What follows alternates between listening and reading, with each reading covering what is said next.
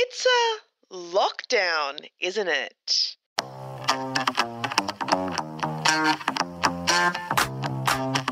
Hey everyone! Um, welcome to another episode of It's a Lockdown, isn't it? Um, where I am here in my hotel room during a 14 day mandatory hotel lockdown. Now, I didn't give you guys an episode yesterday because I was too tired, so I'm going to do one today. Oh, as I say that, I yawn. so, I got a really interesting DM the other day. I kind of want to talk about two things that will probably only take a minute or two each. But I just want to chat about them, my observations and things that I'm realizing, realizing things Kylie Jenner 2016.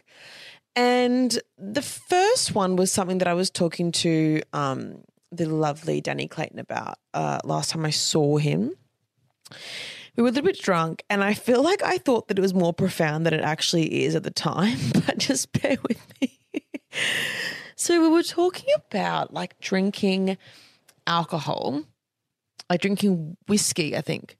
Um, and I was saying because I think he was having a glass of whiskey, and I was saying like you know like when I when I used to work in bars, I used to drink Laphroaig, which is a very peaty whiskey, which tastes it's like mossy. Um, it's a very particular taste of those of you who don't know what Laphroaig is. Um, and I used to drink it, and honestly, I was 19 and I was being kind of performative. And then I said to him, you know, like it's it's interesting though because performative things become habits. And he was like, that's really profound. I don't know if because we were really that drunk. I had like three glasses of wine. We were like, wow, man, that's crazy.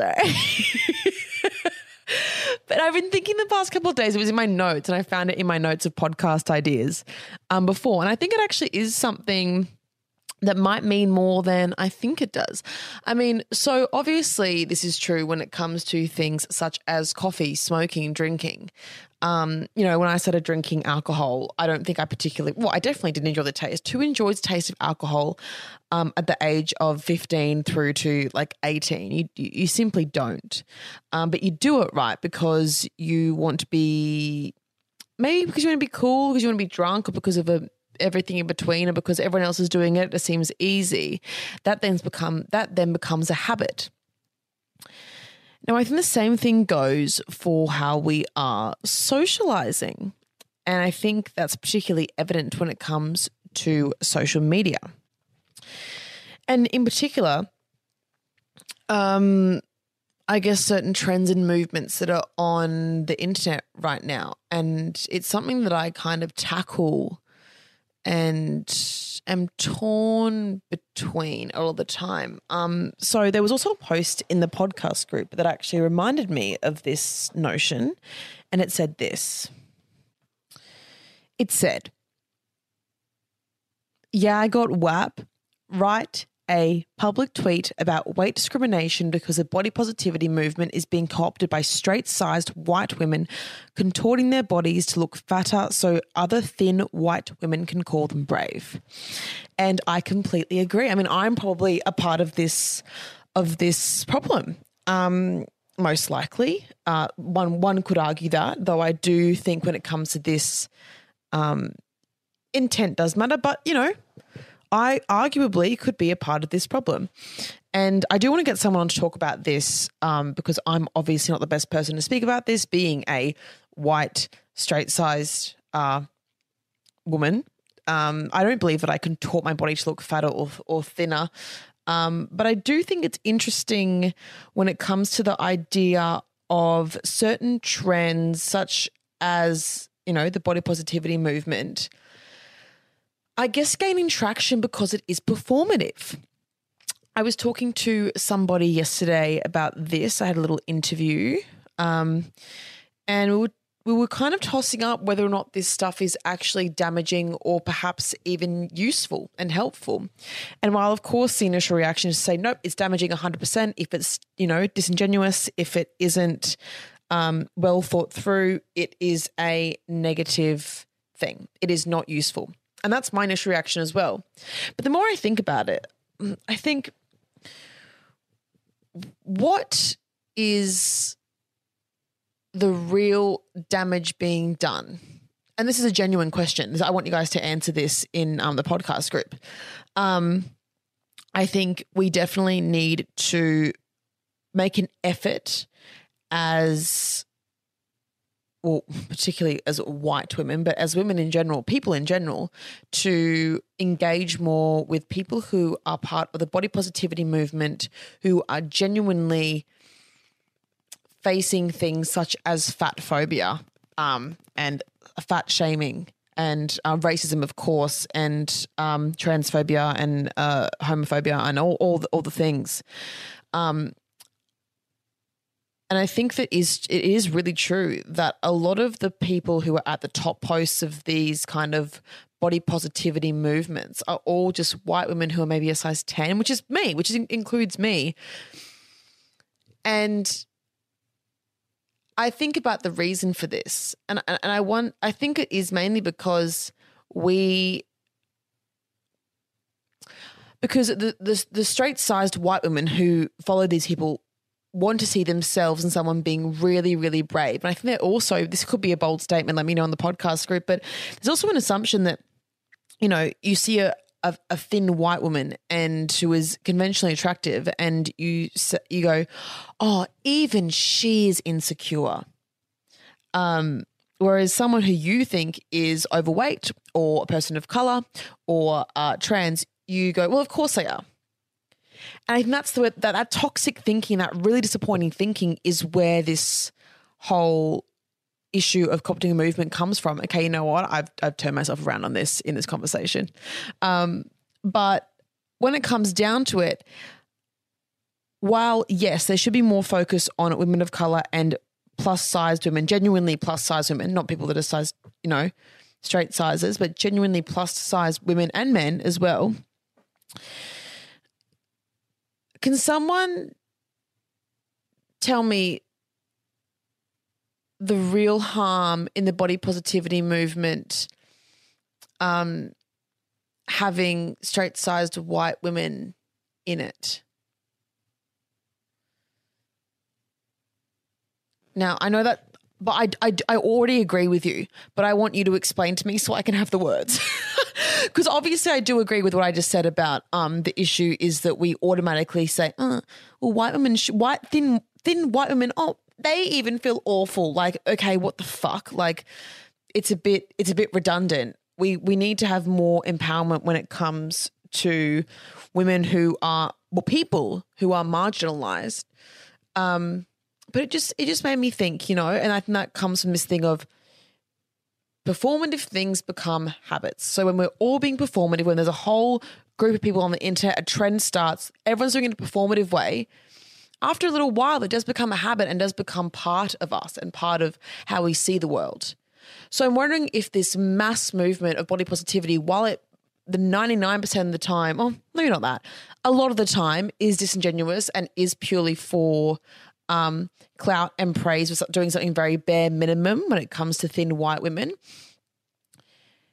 Do we not encourage it, but let it be because things that are performative are able to become habitual and then from that, it becomes a new norm. Does that make sense? I feel like it's hard to explain. I wish I had someone here to talk it out with me. Um, but I'd like you guys to discuss that in the podcast group. The other thing I want to quickly touch on was, um, and this is really quick. I posted a photo of the the man from Little Big, which is a Russian um, I think like a, a rave group, uh, and I'm kind of in love with the man. And I posted saying, "Why do I find this man so attractive?" Rhetorical question, but one of you replied with something really, really intelligent, and I loved it. And you said, "Let me get the screenshot up." Because they're wearing feminine clothing, and femme presenting males feel safer than masc men. And that is so true. And I think it summarizes uh, my whole, a lot of my relationships with men. I find slightly feminine men much more attractive, perhaps because they're my quote unquote type, but also perhaps because I feel safer with them. Another thing to discuss in the group. That was just a quickie, but I felt like that was definitely worth touching on. So now I'm going to answer some questions that you guys had. And I just looked through my emails and I swiped through, and there were quite a few questions about therapy.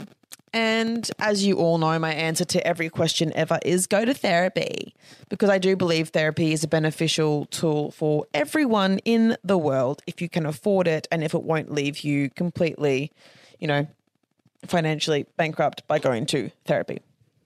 But I do think a regular check on it, even just a couple of sessions, uh, will really help you and help you understand your your place in the world and your value in the world and um, what you really want um, without, I guess, being performative and being in performative habits. God, that's going to be the title of the episode, Performative Habits. Um, so let me read out these questions. So one person said, I've been thinking I should go to therapy, so I've been thinking for a while, but it's fallen into the too hard basket. And by the time I'm less busy, the urge to go to therapy has sort of passed. I 100% understand this. Anyway, I think it's time to just do it and stop putting it off. But it made me realize what are the logistics something like this? Costs? How do you find a therapist you really vibe with? And what's the process like? What can I expect versus not expect from the experience? And how do you even go about finding one? And someone else asked what to expect from your first therapy session. So these go hand in hand, and I felt like it was a good time to talk about it. So, obviously, I completely understand, I can completely empathize with the feeling that going to therapy is too hard. Um, and also that you often feel like you need to go to therapy when you are stressed and busy. And then by the time those external stresses pass, you tend to not really, quote unquote, need it anymore but what you're doing then is you're putting off some some self work that is going to benefit you in the long run. Then when you get stressed again, you won't feel as bad. You won't feel like you need need need therapy, need help, like you're you know treading water. Um, finding a therapist that you like is really difficult. Really, really, really difficult. Uh, I've gone to three different therapists, maybe four, three, three different therapists for more than like a session. Um, all of them have been had different styles. My current therapist is incredible. If you're in Brisbane, I go to Anxiety House. Um, I won't tell you my doctor, but I go to Anxiety House. So if you're in Brisbane and you need someone, they're really good. to recommend them to everyone um, because I know someone will ask me who I go to. I don't want to tell you my actual doctor, but that's where I go. Um, but so okay, I think first and foremost, what I tell my friends when they're finding a new therapist or a therapist at all is the easiest way to find someone who you're going to relate to and feel open with is if you find someone who's around your age and the same gender as you. Now, this obviously is a blanket statement. You could have an amazing therapist who was neither of those things, who's only one of those things. But for me, I find it much easier to open up to my therapist. And that's the core to good therapy is being able to open up to someone and see them almost as a friend who is going to guide you through stuff, who you're paying to take on your emotional labor. So my therapists have all been women who have been, I think, maximum 10 years older than me. Uh, and, you know, they've all been pretty good. My current therapist, though, is really great in that she asked me on my first session what – kind of therapy do I benefit from the most? And I was saying, you know, I like having autonomy, obviously. I like having agency, but I need some sort of push one way or the other. I need some sort of explanation of how I'm feeling. Because I've also had therapists who have just gone, uh huh. And why do you think that? And I don't have the language um, or the understanding to explain why I feel certain ways. And the therapy with my new therapist has been really incredible.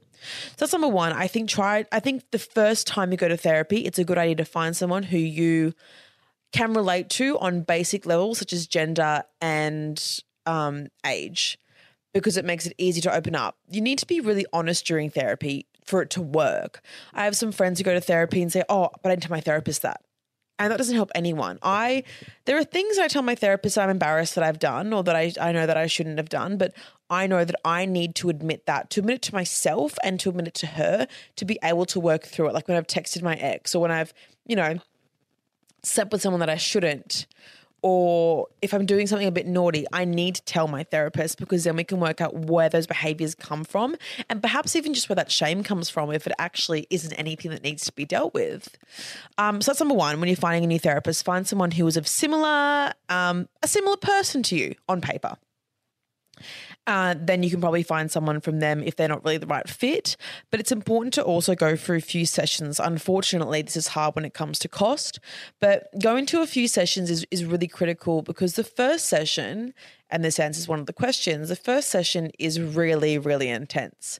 Um, I'm sure everyone listening has trauma of some kind. Everyone listening has some sort of thing they want to work on themselves, or, you know, whether it's for themselves or for those around them.